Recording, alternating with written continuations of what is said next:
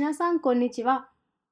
アーカイブルアーキタイピングポッドカストの第7エピソードへようこそ。アーカイブルアーキタイピングポッドカストでは、基本日本語でお話ししますが、最後に全体の話を英語でまとめます。The language used will be mainly Japanese, but we will have a short summary in English at the end. 私は今日のホスト、カルティカです。情報科学芸術大学院大学 IAMAS の学生です。Archival Archetyping プロジェクトは IAMAS で行われている一つのプロジェクトです。このポッドカストはアーカイブルアーキタイピングプロジェクトで行う今年の12月24日に開催する展覧会に向けて放送されていきます。そして今年の Archival Archetyping のメンバーをゲストに迎えてトークをしていきます。前回は西田清さんとお話ししました。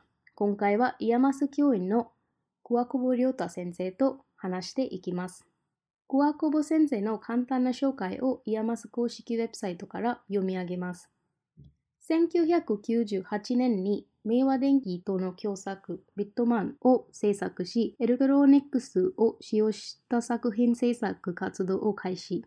以来、デバイスアートとも呼ばれる独自のスタイルを生み出した。2010年発表のインスタレーション10番目の鑑賞、点全面以降は、光と影によって見る人自身が内面で体験を紡ぎ出すような作品に着手している。その他の代表作に、ビデオバルブ、PLX やニコダマなどがある。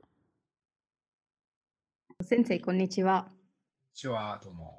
桑久保先生の場合は、えっと、いろんなメディアを扱っているっていう感じはありますけれども、うん、でそれでなんか私がすごい気になっていったのはなんかどういうふうにそのアイデアから始めてこのメディアにするかとかどう今までどういうふうにやってきたかがちょっと気になります。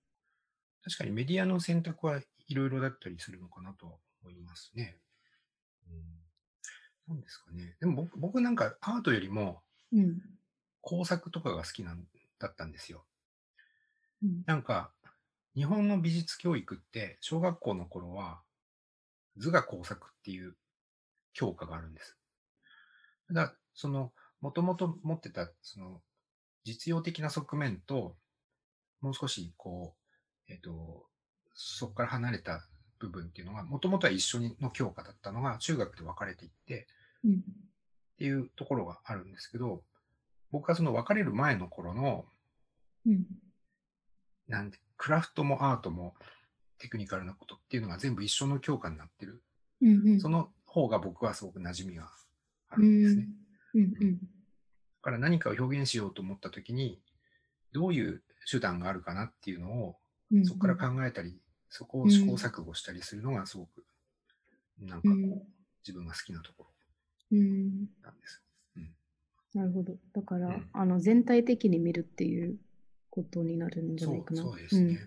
もあももともとそのテテクネっていう言葉が、うんうんそのえーと、いわゆるアートの側面と技術の側面両方含まれている言葉だと思うんだけども、まあむしろそっちに近いのかもしれない。僕はなんで日本の教育がその2つに、2つを分けてしまったのか、ちょっとちゃんと分かってないけども、えっ、と、まあそれが、まあわ別れた後で僕が大学で入ったところは、うん。また一緒にやるバウハウスみたいなうん。ことをうん。まあ、一つの目標にし、し目標目標っていうか、まあ、モデルにしてるうん。コースだったので、やはり表現と技術が一緒にあるっていう、そういうところに戻っていったんですけど、まあ、 IAMAS もそうじゃないですか。うん、そうですね。うん。うん。うん、そうですね。クワクボ先生に関してちょっとじ個人的に気になってるのは、なんか教員っていうあの立場もあるし、で、アーティストっていうか、クリエイターっていう立場もあって、でそれのバランスっていうか、なんか学生がそういう自分の作品とかを見せたりとかするとき、なんかクリエイター側がなんか 現れてくるんじゃないかなとすごい思ってるんですけど、だからその時どういうふうになんかその教員やりながらクリエイターも保ちつつやってるのかがすごい思ってます。ああ、そうね。ちょっと前は、自分のうん。自分の判断とか自分がいいと思うことを直接言ってたと思うんだけども、うん。最近はなんか、うんうん、ちょっと一瞬、一瞬というか、その自分が思ったことを一回止めて、うん。相手が長い目で見て何を考えているのかっていうのは、やっぱ自分、僕自身に分かってないっていうふうに最近思うようにうん。してるので、結構、まあやってみたらみたいな感じにはなってますかね。うん。うんなんか、若い世代とか、まあ若い世代、世代の問題じゃないかもしれないけども、僕がわ、分かってることを教えるっていう、そういう立場も一つあるんだけども、僕が分かんないことを学生がこう見つけていくっていう、うん。そういうこともいっぱいあるので、何でもかんでも僕が知っていて、それを学生に教えるっていうふうには全然考えてなくて。僕が知らないことを学生が発見できるんだったらそれを助けるっていうふうにしたいなと思ってるんですよね。うん。だからそれは、うん、難しいですね。だから僕が知らないことを教えなきゃいけないっていうか。そうですね。うんなんかその辺はすごくあの難しいなと思って、えっと、まあレフェレンスとかよりも、なんか自分が実際にやってみたことが一つあの自分の中に整理してあって、で、なんか、なんか似たようなものが多分学生がやりやろうとしてたら、そこで、えっと、なんか、どっち側が出てくるんだろうねってすごく気になって、なんかクリエイター側が出てきたら、なんか、あこれが私がこうやった方がいいと思うとか、でも教員としてはなんか多分いやあのやってみてください、えっと、失敗してもまたやれるからっていうことが、えっとうん、そういう経験があったかどうかは全くわからないですけどでもそういうのもありえるんじゃないかなとあ勝えっと手に、ね、うん、思っただけで。まあ確かに、あの、例えば自分がこういうこと作りたいなとかっていうのがまあいっぱいあって、そのうちに実際に着手できるのってほんの一部しかないわけですけど、うんそのいっぱいある自分のなんかこうやりたいことの中で、やっぱ学生がすごく近いことをやり始めたりすると悔しいんだけど、うん。まあそれはしょうがない。だって僕だってそそれ、すべてこうね、やっぱりうん。やれないし、だからそれはそ、あの、だからそういうのでちょっと自分がす、あ、これはちょっと作らない方がいいなとかっていうのはうん。結構いっぱいああありました。あーうん すごい。うんでもそのその学生が諦めたりとかしたら、もうその後はまた僕始めるかもしああ、なるほど。あ、もう、もう放棄したなと思ったらあかもしれない。あ、なるほど、なるほど。でも、そう、あの、なんか、そう、もっと積極的には自分がやってることとすごく似てることをやっている学生がいて、やっぱそこの、なんか、こちらの、えっ、と、知見とかはもちろん提供するし、あるいは学生がやってることを見て僕が刺激を受けて、あ、じゃあこうこういうふうにした方がいいかなみたいなのは、まあ、おそらく普段普段あると思います。うん、なんかそういうふうになってないと、なんか面白くないうん、かそうですね。う。んん、うん、うん。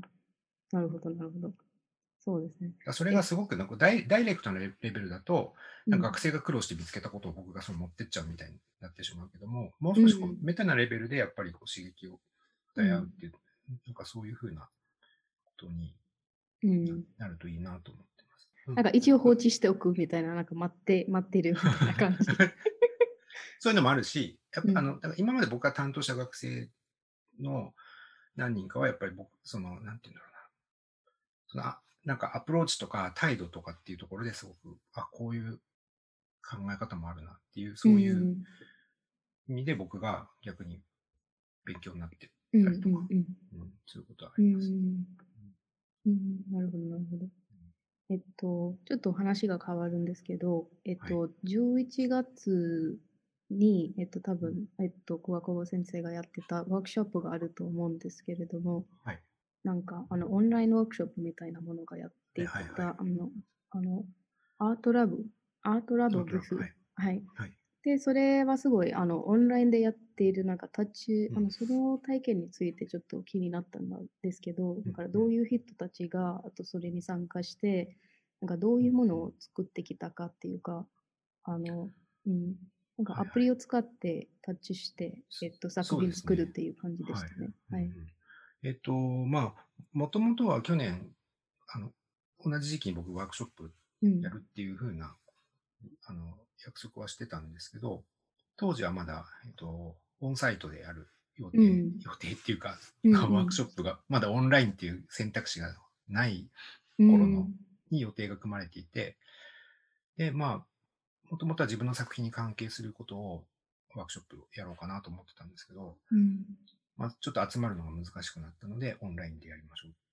うん。で、オンラインでやるにあたって、ちょっと、うーんと、その、もともとやろうとしたことをオンラインでやるのは難しい、うん。難しそうだったので、全く違うことをやることにして、うんうんで、えっ、と、その前の年に、えっ、と、他の大学の短い、あの、授業でやった、えっ、と、ワークショップをうん。オンラインでやろうっていうふうにしました。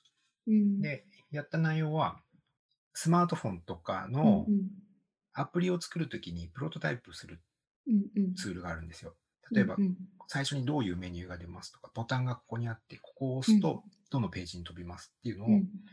えっ、と、普通に画像をいっぱい用意して、うん。画面のスクリーンショットみたいなものを手書きでも写真でもいいんですけど、それ用意して、それを、この部分をクリックしたら何ページ目に飛ぶっていう、その結びつきだだけをこううん。指定すると、えー、モックアップができるんですね。うん。ユーザーインターフェースのモックアップができて、例えばこう、あるサービスのアプリで、ここに最初にスタートボタンが出て、スタートボタンを押すと、うん。えっ、と、ここになんかこうメニューが出ますみたいな、そういう流れを試せるツールがあるんですね。多分 Adobe XD っていうのが多分一番ポうんピュラーなうんやつだと思います。あまあ、ああいうやつのフリーなものを使って、で、えっ、と、参加者が、まあ、写真を撮ってきて、うん。で写真のある部分をタップすると、どのページに飛ぶみたいなことを、まあ、やってもらって、それで一つの、まあ、えっ、と、例えばストーリーなり、うん。空間移動みたいなものだったりっていうのをうん。作ってもらおううん。というのをやりました。うん、で、なんか、リファレンスとして挙げたのが、えっ、と、伊藤隆という映像作家の、うん。えースペーシーという81年ぐらいのフィルムの映像作品があるんですけど、それは、えー最初にあのスチール写真でうん風景をいっぱい撮るんですよ。うん連続した風景を撮っていって、それを一回プリントして、写真にプリントして、それをいろんな並べ方でもう一回、今度は、えっ、と、えー何 ?16 ミリのムムービーのフィルムで撮り直す。うんそうすると、なんていうんだろう空間がいろいろな、えー無限にこう移動していくような映像が撮れたりとか、うん。するんですよ。そういういあの静止画を一回並べ直して空間を、別な空間を作るっていう、そういううん作品とか、まあそれ、あとはなんだっけな、あと、まあ、それは空間移動だけども、あと、いろんな、うん、なんかイイエスノーチャートみたいなのあるじゃないですか。あなたは何々が好きですかとか、うん。イエス、うんノーうんで分かれていくの。それも、と一つのこう分岐があって、うんうん。いろいろ移動していくっていう、そういう、えーものも例として挙げて、うんまあ同じそのタップしてどこかに進むっていう仕組みなんだけども、一つは、そういう、えっと、選択によってストーリーが変わっていくようなものも作れるし、あるいはこっちに進むっていうふうに空間移動のためのうんインターフェースにも使えるので、そこら辺はなんか工夫して、うん。自分がす、あの、自分の考えたその使い方で一つの作品を作ってもらうっていうのをやりました。うんなるほど。で、なんか、あの、そこは多分グループワークみたいな感じだったような気がするんですけど、そうですか？そうです基本家族で、あの、うん家族とか、あの、まあ、同じ場所にいる人たち、うん一人、二人、三人ぐらいでうん参加してもらいました。ああ、なるほど。うんなんか、あの、今回のあの展覧会もなんかオンラインでやるとかの話で、それが、はい。あの、桑久保先生がそういうワークショップやったっていうのがすごい気になってたので、なるほど。うんなんかそこでなんかどういうふうに、えっと、参加者をなんか分かるようなものを作るかとか、なんかそういう空間作っておいたら、どう、なんか本当に想定す、さあの、うん、作家として想定するか、なんかその空間作ってあげたからとか、その装置とかを設定してあげたので、それは本当にその通り使うか、もし別のやり方で使うとしたら、それがどうなるかとかがすごい気になりました。ああ、なるほど、なるほど。なんかね、面白かったのが、その、今回使うことにしたそのツールの使い方自体がわからない人がいて、やっぱりいろんなあの、いろんな人がい参加してたので、うんまあ、年配の人とかはそのスマートフォンでそんな、あの、なんていうんですか、アプリ開発とかっていうのは全くあ馴染みのない人もいたので、で、もうどこ、どこ押せばいいんだみたいなことがあもうーそうねそこからわからない。で、その時にもう、じゃあズ、ズームを使ってたんですけども、ズームを使ってどうやってそれをそうですね。うん。伝えようかっていうので、うんもう大変でした。そこは面白かった。ただスマートフォンをこうやってカメラに見せて、スマートフォンのここを押しますみたいな。ああ、なるほど。そうそういうのを、なんかそこが、なんだろうな、ちょっとドタバタしてたけども、あの、コミュニケーションっていう意味ではちょっと面白いことだったと思いますけどね。そうですね。で、えっ、と、なんか、小久保先生的には、なんかそのコロナ始まってから、なんかそのうん、コロメディア、あの、とか、新しい作品とかをやってみましょうみたいなことがありましたか？とかやってますか？えっと、あ、僕、3日ぐらい前に作品1個作り終われ終わったんですけど、うん。それは全く、なんか、かんもう全然関係なくというか、関係あるのかな？えっと、屋外で展示してる作品で、うん。うんうん。うーん普通に今まで通りに作った感じはあります。ああ、はうんいはいはい。まあ、ただ、今まで通りにできたのは屋外だからっていうのもあるんですよね。うん。うん、屋外なので、作業してて人が多少集まっても、あのうんそういう感染症の問題が非常にリスクが低いうん。ところだし、見に来る人にとってもリスクが低いので、うん。あのまあ、そのままうん。実行できたっていうところはありますね。うん。うんなるほど、なるほど。だからそこ、あ、だから、あの、あまり別にコロナとかっていうものではないっていうことですかね。なんか、えっと、あ、あの、あただ。興味はすごくあって、あの、あるんですけど、たまたまその直前までやってた作品に関しては、うん。ほぼ影響のないことをやったっていう、まあそういうあの場合もあ、可能性もあるなっていう。うん。屋外とかね。あと、うん、ただ自分の興味としてもうちょっと、やっぱり、うん、オンラインに関しての作品っていうのを考考えてるというか、うん。考えてます。ただ僕が考えてるオンラインっていうのは、いわゆるインターネットと関係ないのかもしれない。うん。前言ったように、えっと、人が離れて。例えばなんだろう、自分がすごくこう、出張に、ビジネストリップにしばらく出ますって言ったときに、家族と連絡取らなくても、家に帰ると家族がいるってことは分かってますよね。うん。うん。もうそのこと自体がすでにオンラインと同じことなのではないかと僕は思っていて、うん。うん。つまりめ自分が今知覚してないものに関しての存在っていうことをちゃんとうん認識できる。もともとは、例えば、えっ、と、なんだっけ。動物、動物だったら目の前に餌があった時にその餌を食べます。うんけど、えっ、と、人はその狩りに出た時に獲物を捕らえた後で、それを持って帰るっていう、家族に持って帰るみたいな、家族、仲間に持って帰るっていううん。のは、うん。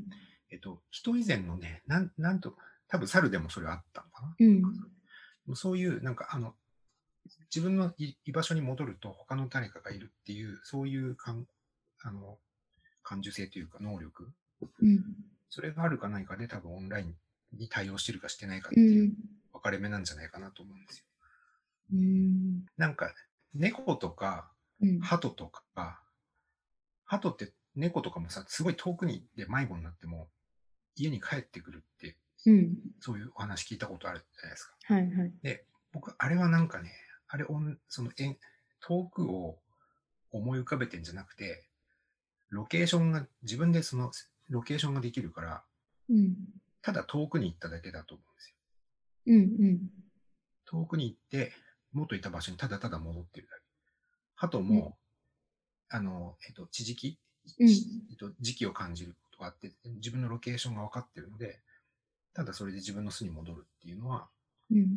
これは、人間で言うとなんだろうな、そこに的があって、そこにボールをうん。投げるみたいな、それと同じぐらいの話で、うん。うん。だとうん。見えてるんですよ、多分。うん。遠くて。うんうん。でも人間は多分、遠くに行くともう自分の居場所見えなくなるじゃないですか。うん。そうですね。はい。だけど、そ、そこのことを自分で想起すること、あ、思い浮かべることができる。あはいはいはいはい。そこに例えば自分の家族とか仲間がいるっていうことをうん。見えなくても思い思い浮かべられる。うん。で多分これがオンラインの、オンラインっていうことに関する認識とすごく密接に関わっていると思うんです。うんうんうん。うん、なるほど。なんか関係あるかどうかがちょっとよくわからないですけど、なんか記憶を扱っているような気がして、それと違いますか？まあ、記憶記憶かもしれないですね、うん。記憶とか思考性っていう話かもしれないですけど、うん。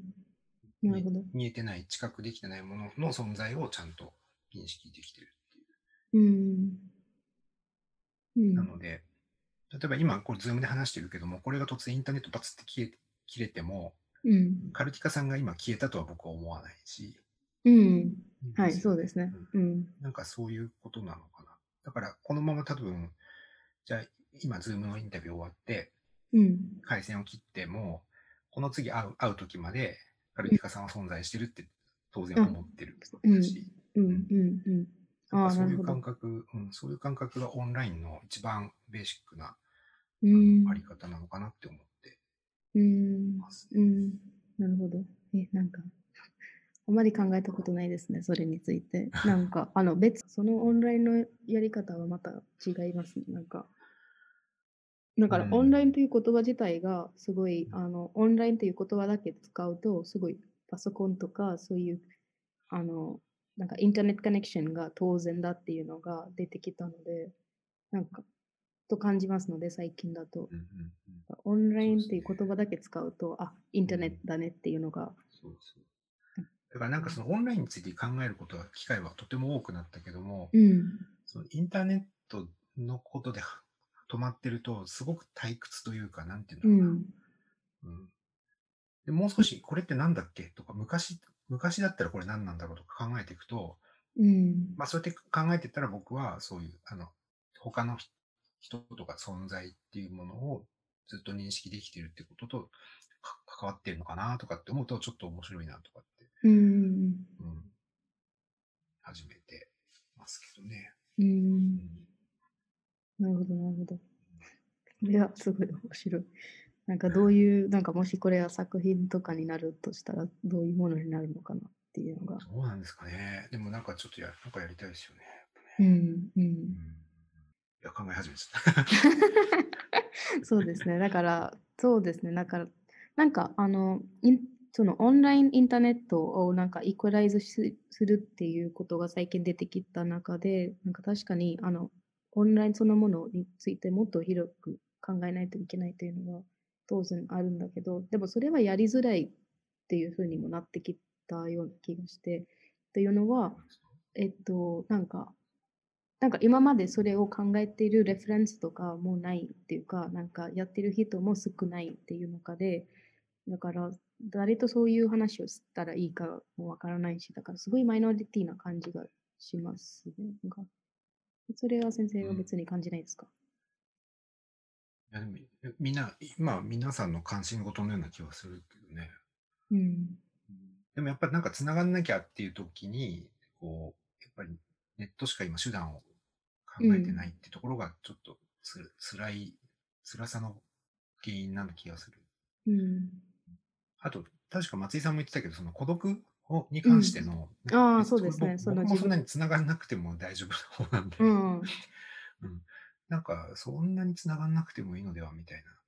なんかつなげてそれがめんどくさくなってるような、なんかつなげすすぎててっていうか、あのそのクラウデッドっていうというか、うん。混雑ししているっていう感覚もすごくあのなんか違ってきたなっていうのが通勤の中の混雑っていうかあのサイトの中のなんかみんな集まってるっていう感じがなんか見えないのにそれが分かってるっていうかなんかなんとかの形でみんな見てるなとかが分かってるとそれがなんかまたいろんな意味でいろいろクラウデとかそういう言葉とかは変わってくるんじゃないかなっていうのが。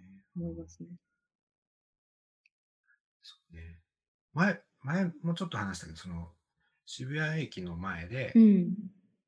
マスク、マスクとか反対みたいなデモはいはいみたいなのや。ってて、それを、それで集まってる人と、それを見ながらなんか、わあ、なんだこれ、やべえとかって言ってる人と、うんっていう間をごちゃごちゃかき分けて歩いた時にすごくなんかほっとしたっていうか、はいはい。クラウデッドでノイジーでうん。いろんなやつがいてっていうのが、そ全部いいっぺんに見えるっていうのはすごく僕にとってはなんかほほっとしたっていう感じ。ああれが多分、分ネット上だったら論点がすごく絞られていって、うん。マスクをしないなんてどうなんだとか、ううんそれ、エビデンスはどうなんだとか、なんかそういう話にどんどんなっていくけど、同じ空間にフィジカルにいたら、なんかやべえの一言です。終わるんだよね。あうん。っていう、なんか、うん。だから、なかなかオンラインの難しさは、やっぱりその、基本言語を中心に話が進んでいくので、うん。うん、うんそこが難しいとこうん。なんか、感情、え、どういうことですか、それ？言語、だからその、えっと、お互いの主張の、主張している意味とか意見っていうものの対立にしかならないんだけど、うん。フィジカルな空間だったら、自分は今、えっと、例えばさ、なんか食事に行くから今急いでるとかさ、うん。あたまたまそ、それがそ、通りかかったけど、そこにいつまでも立ち止まって議論とかしないじゃないですか。ああ、そうです。ね、ああ、あ、ああ、はいはいはい。あーうるさいからもうここちょっとよそに行こうよとかさ、そういううんフィジカルな、あのリアルタイムでフィジカルな判断でみんなが、お互いがこう、空間をシェアしているので、うん。なんていうんだろうな。そんなに議論、議論だけで全てが進むわけじゃない。ああ、そうですね。それは多分松井先生もすごい言ってて、うんなんかあの SNS 上で全部マウンティングとかディベートだけになってしまうっていううんところがすごく感じてますとか、そうですね。それは確かに。ね、なんかし身体っていうものの存在があるかないかっていうのは大きいですよね。うん。なんか、なんか改めてなんかそういう身体っていうか、その身体での体からの体験というか、とそういうのがすごい考え始めたじゃないかなと思いますけど、みんなそう。そうですね。いうん。やだだからね、えっと、そうなんですよ。もともと我々って動物じゃないですか。うん。動物って動くものじゃないですか。うん。で、えっと、ちょっとリモートワークとかできるようになることで、まあ一ついい面としては、うん。僕今東京にいますけども、東京にいて、えっと、例えば、えーこの間は山山口にいたけど、山口にいて、岐阜の仕事もできて、うん。山口の仕事もできるとかっていうことができて、うん。便利は便利なんだけども、えっと、それは人間が仕事をするっていう生き物だとしたらそれで OK なわけです。仕事をするための存在だとしたらう動かずにできるっていううんうのはベスト。だ。んうんうん。だけど人間はひょっとしたら動くための存在じゃないかって考えると、うん。動くことが目的だとしたらどうなんだろうってちょっと最近うん。思っていて、うん。そうですね。うん。うん、でそうも、考えると、そうそう、リモートで動かなくていいっていうのは動いてはいけないってことになるんですよね。うんうん。うん。で、これが、うんなんか実はちょっと、もともとの目的が違ったんじゃないかなって思うように、うん。うんうん。ちょっと実験的に思ってます。人間は動くために生きてるって。うん。うん、なんかあのバイバイオロジーっていうかそのエボリューショナリー的には多分なんか人間っていうのはあの動物だから動くべきだってかがあるとは思うんですけれども、まあ、そうしたらまああの通勤とかなんかあのマシンとかじゃなくて本当に足で動くっていうのがなんじゃないかな本当はそうだと思います。あの電車、満員電車ってのはあれ動かないですからね、に人は。うん、うん、移動してるだけで。移動してるだけでそうですね。うん。そう。人間はなんかね、歩いたりしなきゃいけないんじゃないかとか、うん。うん。思ってます。いや、ここずっとね、その制作のためにずっと動き続けていて、うん。で、毎毎晩もうふくらはぎとかがもう痛くて、ちょっといろんな作業してたんで、もう体の節々が痛くて、うんうん。ちょっとマッサージしながら、明日動けるかなとかって思いながらやってたんだけども、あの、ちょっと前までの毎日ズームやってた時と比べて、うん。疲れてない。ああはいはい。うん。そうですね。疲れの質が全然違っていて、うん。なんだ、だから、うん、そこがなんかね、これ人によると思いますよ、多分。だから、しげるさんとか多分、いやいやいやって。言うと思うんだけど、あでも、でもなんかその、しげる先生の、えっと、多分インタビューでも出てきたマインドトレイルの話とかすると、あそうですね、うん。マインドトレイルの話とかしてきた時も、なんかその体で全部感じたっていうのがあったので、ずっと、うん、山登って体でその作品を一個一個見たりとかして、で体でまたあの2日間経ってもなんかまた あの足腰が痛いとか言ったらで それでなんか一応 memory として保存されてるねっていうのがすごく思って、ね。だからそのうん。 experience 自体があの体で保存しちゃったっていうかそれで思い出すっていうのうんうんうん。がそれが面白いなとすごい思ってて。やってましたね。いや、うん。まあ、結構、オンラインの、という、その論点で体を動かすことっていうのはまた、うん。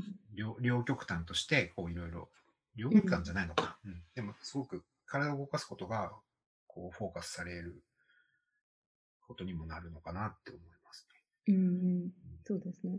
なんかそう言うと、なんか多分天野さんの作品とかがすごい頭に出てくるんですけど、なんか音を聞きながら、あの歩きながら、体験しながら、なんかオンラインでつなぐっていうのがとかうん。は面白いねと思ったし、で、えっと、多分松井先生からは、あの、不正太郎さんの作品とかを紹介したとき、なんかその、同じ空間、インターネットの中の自分の時間とか、なんかそれはまあ移動とかはしてないんですけど、なんか体とかはそんなに使ってないんですけど、でもすごくあのそれはそれで面白いなと思って、体使ってないのに全部見ようとしますねという。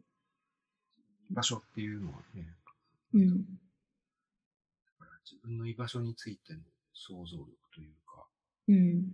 そういうことですよなんかインターネットは広すぎて、だから広すぎて自由すぎて自分がどこにいるかがわからない。なんかオーシャンの中にいるから、ね。今本当にどこに行ったらいいかがわからない状態だから、うんっていうのがすごいインターネットのあんまり、まあ良くない点っていうかよくわからない点ですね。なんかインターネットってやっぱりひ広いのか。え、そうですか？そんな話ないですか？なんかね、あのーあの、ボルヘスっていう小説家うん。います。前、バベルの図書館の話とかは出たと思うあ、んですけど、はいはいはいはい。で別の作品で、あと、アーレフっていう作作品があって、うんそれは、あの、あれね、どこかのうちの地下室に、なんかね、光の点が一個浮いてるんですよ。うんで、その点を見ると、すべてがそこに映ってるっていう、うん。あなんか、なんかね、だから、えっ、と、なんか僕そっちな感じがしていて、あー、なるほど。広さっていうか、広さじゃなくて、ある点にすべてが含まれてるみたいな、そういう、うーん。まあ、もちろんこう、なんていうか、ね、えっと、ネットサーフィンっていう形容詞、形容があった頃はうん移動してるっていうふうに思えてたけども、なんか、なんだろうな、スマートフォンみたいなものって、うん。移動っていうよりもなんかそこに全部が映ってるようなうんう感じの、んうん。魔法の鏡みたいな感じも、あと水晶玉とか、あれってさ、あれ、あそこから何でも見えるじゃないですか。うんうん。だけど、あれちょっとこう、えっと、スペシャルなもんじゃないですよね。うん。そそこから、そこから風景が全部見える、あの、広い世界が見えるっていうよりは、あれに何でも映るっていう。移り。うん。うん。多分、アーレフって、その、ボルヘスの言ってるアーレフってそ、それに近いんじゃないかなと。ああ、なるほど。そういうこと。そんなように考えたことない。なんか私、本当になんか、あの、迷ってしまうっていう、チョイスがありすぎて、あの、なんだろう、何でも見えるっていうのが、あの、自分がチョイスできないっていうことじゃないかなと思ってて、なんか何でも見えるっていうのは、また混乱しず、うん、しちゃうっていうのがあるので、あの、インターネットは広いっていう捉え方しましたね。うん。そうなんで空間、なんで空間って思うのか不思議ですよね。ああ、そうですね。なんか、そうですね。なんでそれを思ってしまうんですかね。なんかすごいぼやっとした話なんだけど。なんかアーカイブルアーキタイピングに関してもちょっとなんかあの、だようになんかモランディの作品とかがなんかすごい気になって、なんかそのモランディの部屋とかを作り出したとかがあったんですけど、なんかそこはなんでモランディがなんかなんでそんなに好きなんですか？ああ、なんかね、そんなにモランディ詳しくないんですよ。ただ、そう。うん、僕、まあ、ただ気になる作家ではあったし、うん。あの、古典とかは見たことがあって、ああ、なるほど。うんまあ、好きは好きなんですけど、うんただなんであんなに同じ絵を何回も描くんだろうとか。何かこう異常なものをずっと感じていて、うん。うん、なんかやっぱちょっと変変ですよね。なんか だって同じ瓶とかうん。ね、壺とかを何回も何回もちょっとずつ位置変えて書いたりしてて、変だなと思ったけど、でも自分が例えばプログラムで何かを作ったりするときに、ちょっと書いて実行してみて、あ、違うとか言って書き直してもう一回実行するとか、うん。あのイイテレーションっていううん。ので、多分ちょっと似ているというか、うん。モランディもこの壺をちょっとだけ動かして、こっちの影にしてみようとか、ああ。やっぱ、やっぱそうじゃないのもやってみようって言って何個か書いてるんうんですよね。。だからそこがすごくプログラミングというか、なんていうんだろうな。その差分をちゃんと自分で意識して、いいろんなバージョンを書いてるっていうのはう、ん。すごくプログラミング的でもあるし、うんなるほど。うん自分にとってはとても、あの、なんか、ポッと、ポ僕がちょろっと思いつきで口ぶししてしまったことが、すごいこう、いろいろな、いろんな成果になって、なんか自分としてはこうありありがたや、みたいな。あ面白い、面白いですね、あれは。うん。そうですね。えっと、そうですね。なんか、あの、他の先生たちにも聞きましたけれども、なんか最近気になったオンラオンラインだけでもなないけど、なんか展覧会とかはありますか？でも、自分でも作っていましたっていうことがあるので、そうですね。あ、うん。最近気になったのは、あの、えっと、あれですね。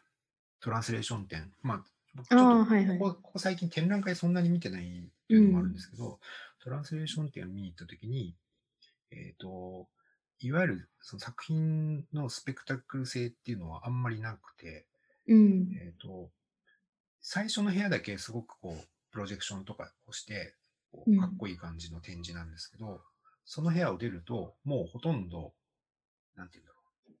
あの、 IAMAS の卒展みたいな感じ。いろんなプロジェクトと説明みたいな。そういうのがほとんどで、で、ただそれがすごく、なんて言うんだろうな。来てる、来てる人がすごくみんな熱心に一個一個見ていってういん。て、で、その風景がなんかこう、ちょっと前まで想像できなかった感じというか、うんなんか展覧会ってもっとひ、まあ、開催する人がわんさか来てぎゅうぎゅう詰めで、うん。なんかやっぱりそんなにじっくり見れ見れるような状況じゃないってああ、はいいうのもあはったし、まあみんなこう、ね、セルフィー撮りまくって、い。うん。なんかインスタにアップみたいな、そういう感じうんの、ちょっと1年ぐらい前まではそんな感じだったのが、なんかすごい、あ、こういう時代になったんだな、みたいな。うんでそこ、やっぱりその、見た目のなんか派手さとか綺麗だな、うんみたいなことからちょっと離れて、うん。あの、その作品のテーマについてみんなじっくりとうん。見ていけるような雰囲気になったし、もちろん入場制限してるから人が少ないとか、うんそれ、そ、あの、まあ、それをあえて、あの、それでも見に来る人だけが来てるっていうようなバイアスもあるのかもしれないけども、うん。みんなすごく、まあ、あの、なんていうの、それぞれのプロプロジェクトというか作品を、すごく内容に関してすごく興味を持って見てるっていううのがん。あって、なんかすごく、そのこと自体に僕は感こう感激したというか、ああ、なるほど。もちろん展示、あの展覧会自体もすごくあの素晴らしいもので、よかったんですけどね。ううんん。なるほど。なんか、うん。なんかそれ見てみたいなってすごく思って、なんかチラシだけですごい面白いなと思って、なんかいろんな言語があの混ざってるっていうのがあってそうあ。のカルティカさんは多分、ひとしおだと思います。あの、そう、なんか多また違う、分うん。うんなんか私の書き方とかという、なんかあの英語を書きながら途中で日本語入って、また英語、うんなんか自分の頭動くラングエージで書いてるだけだから、うんうんうんだからそれはすごいあの気になってはいるんですけど、東京まで行かないといけないから、ちょっとそどうしようっていう感じ そうですね。そうですね。でもなかな、か面白いですよ。うんだから、うん、一つは一番最初にあったのは Google による、うん、えっとトランスレーションかな？だから、うん、うんえっと統計処理だよね。基本、機械学習うんと、統計的な、な、えっと、処理によって賢くなっていく、えっと、人工知能の展示があって、一番最後にあるのは、えっと、永田康介さんの、えっと、アイトリでも出してた作品だけど、トランスレーションゾーンっていう作うん、品があって、うん、それは、それと全く逆のことを指摘してる話なんですよ。すごい。すごい。同じ場所で。うそう、構成もね、とても素敵ですよ。ああ、うん、なるほど。なんかそこを絶対見てみたいなと思ってはいるんですね。うん。うん。まあなんか、入場制限もあるっていうことですね。なんか、それがあり。ますあります。あうんなるほど。そう。うん。まあだから、ひょっとしたらこれでコロナが一段落ついたら、ひょっとしたらバックラッシュでまたすごいおー、祭り騒ぎ的な展示が流行るのかもしれないけどね。わからやない。だ。そうですね。わからない。でもお祭りも必要な気がする。そうですね。うん最近たまに夢見るもん、普通にあの人がわんさかいるっていうだけの夢とかね。うん、なんか、あそうですね。でも、ハロウィンとかをみんなやってたし、と思って。やってたのか。一応、名古屋とか、あの、大阪は、なんかすごいやってそうな気がして、え、本当にそれでいいのかっていう感じがしたんですけど。ロウィンそもそもハロウィンが僕ちょっとよなんで、そう。そう。私はわからないんですけど、でもなんかすごいみんなやってるねっていうのがすごい、多分会いたいですね、みんな。あの、まあ、そうだね。そういうとこはありますね。うん、ありますね。はい。はい、今日、ありがとうございどうもありがとうございます。はい。ではでは。ここから英語でまとめます。Today's guest was Ryota Kuwakobo, who is a professor at IAMAS. I will read out his brief introduction from the IAMAS website. After creating Bitman in 1998 in collaboration with Meiwa Denki, Ryota Kuwakobo began creating pieces utilizing electronics. Since then, he has created an original style called device art. After the 2010 presentation of his installation, The Tenth Sentiment, he has been making pieces that weave together the viewer's experience through the use of light and shadow. His other representative works include Video Bulb, PLX, and Nikodama. In the interview, I start by asking him his process. He says he has always been interested in crafts. In, Jap- in Japan schools, Elementary schools have art and craft together. In the middle school, it gets separated into arts and engineering as separate courses. He has always been interested in playing around with art and engineering together. Again, in his university, his course was designed where they did art and engineering together. Even EMS is a place like that. I asked him about his role as an artist and a professor and how he balances both while interacting with students. As an artist and a professor, earlier he would give his opinions, but recently he takes a step back and tries to understand what the students are trying to make or find. He doesn't think that he has the answer to everything obviously, so he does so he also looks forward to the students' works. There have been many times where he and his student wanted to create similar things. So he sometimes waits and lets the student do it, but if the student leaves the work midway, he goes back to pursue it. Of course, there is interaction and exchange of ideas, which makes all of it interesting. He says he gets to learn new ways to look at things from his students. In November, Gifu Art uh, at Gifu Art Lab, he conducted an online workshop where uh, we talk about that experience. The original plan for the online workshop was to do it on site and not online, but due to current conditions uh, related to COVID, they ended up doing it online. Um, they create a user interface mockup using screenshot. Participants put together a set of pictures and decide where they should touch and what where that would take them to, etc. The reference he used was Ito Takeshi's work Spacey. Currently, his work is being exhibited at Yamaguchi Prefecture, and uh, when we recorded this podcast, he had just come back after finishing the installation. I asked him if his work had anything to do with Corona, but he doesn't think it really does. He created it in the similar way as he has done before. He thinks that he was to follow the same procedure as before only because it was not in an enclosed space, it is in the outdoors. Though this artwork itself doesn't have anything to do with Corona, he does have some ideas that he thinks are the result of this Corona situation. He says that when people are at a distance, even if we don't keep in touch with the family, we know the existence of the family. He thinks that that itself is something like online connection. We may think that cats and pigeons also come back home, but he thinks that it's just a location mapping in their case and it is different. in the case of humans. In the case of humans, it is reminiscing the entire existence of the family and imagining or knowing that the family exists on the other end, even if they cannot see it. Even if uh, the humans go a long distance, even if the Zoom call fails, we know that the person still exists on the other side. He's currently exploring this idea and thinking about what uh, online really means. Equating online with internet is boring in a way, he says. Now that we are at this stage, we must reconsider what online really means. We talk a bit about the on internet and off the internet experience, but uh, when we think of connecting with people, internet is the first thing that comes to mind. And however, uh, being connected can also become a burden of sorts sometimes.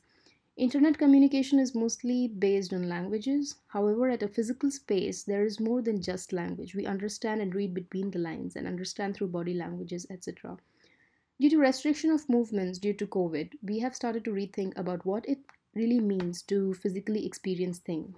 Of course, remote working is good in some ways, he says. He says we can do work from anywhere, but this would have been good or best if humans were created to work but humans are created to move humans are animals naturally we are uh, naturally because we are animals we must be moving around he says that though he was working hard physically for his installation in yamaguchi prefecture he was less tired than he usually is after an entire day of zoom meetings the quality of exhaustion differs we talk about internet for me that is kartika i see it i see internet as a vast ocean uh, it's endless, it is huge for me. However, for Kuwakubo sensei, it is a small dot or more like a crystal ball where you see what you search for and it answers you. We talk a bit about archival archetyping from last year's uh, Morandi's room. He finds Morandi's work similar to programming. How Morandi's paintings of bottles or vases from different uh, angles, the same uh, thing is done in programming. We write and check and change and write and check and keep repeating the process. In the end, we talk about the exhibition that he found interesting lately.